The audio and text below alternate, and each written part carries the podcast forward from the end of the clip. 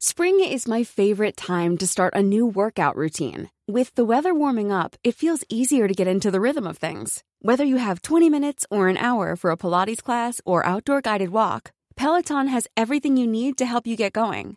Get a head start on summer with Peloton at onepeloton.com. Net FDI dips in August. Sustained uncertainty surrounding the global economy tagged.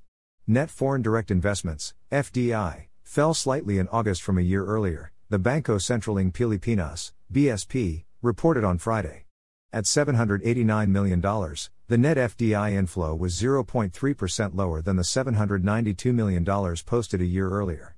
The year to date total of $5.5 billion, meanwhile, was 12.9% lower than the $6.3 billion posted in the comparable 2022 period. He recorded slowdown may be due largely to investor concerns following the sustained uncertainty surrounding the global economy, the BSP said in a statement.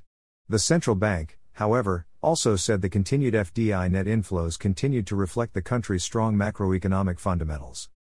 August's decrease was primarily due to a 7.8% contraction in non residents' net investments in debt instruments, to $537 million from $582 million in August 2022.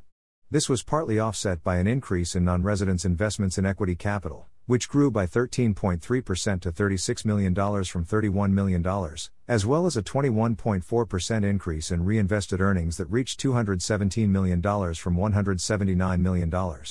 Japan, the United States, and Singapore accounted for the bulk of August FDI, which were mostly channeled to manufacturing, 55%, wholesale and retail trade, 15%, information and communication, 14%.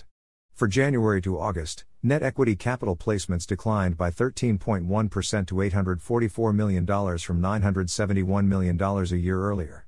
Reinvestments of earnings slid to $790 million, down 5.8% from $838 million, while net investments in debt instruments plunged by 14.2% to $3.8 billion from $4.4 billion.